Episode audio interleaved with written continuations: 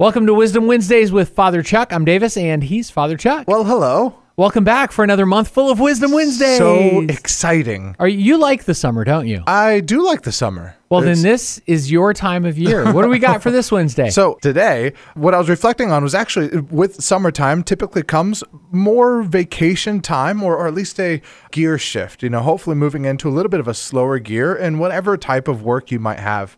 I think there's a mistake I've definitely made on my vacations in the past, uh, and a mistake that I've made in my downtime in the past is I've brought aspects of my busy life into my not busy life while I'm on vacation. And the key culprit of this in my life is whether I'm checking my social media or not when I'm on vacation. So I, I know there's a massive shift that when I'm in the world, when I'm working, I'm constantly checking my phone. I'm attentive to emails. I'm looking at social media, seeing who's sending messages, what content are we putting out for vocations.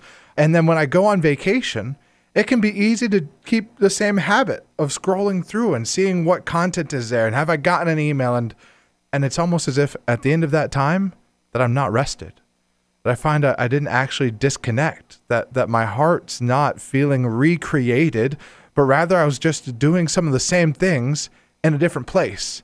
And that's a shame. There's a sadness to that. So, the Wisdom Wednesday of today is when you are on vacation, disconnect. It's okay. Go back to what people would have experienced 30 years ago before cell phones were a thing be on your own, be with the people who are in front of you, attentive to the realities that the Lord is placing before you, and trust in providence that everything's going to be okay. And that when we do disconnect from our phones, when we're on vacation, it is an act of faith, it's an act of hope, and it's an act knowing that our Lord does love us.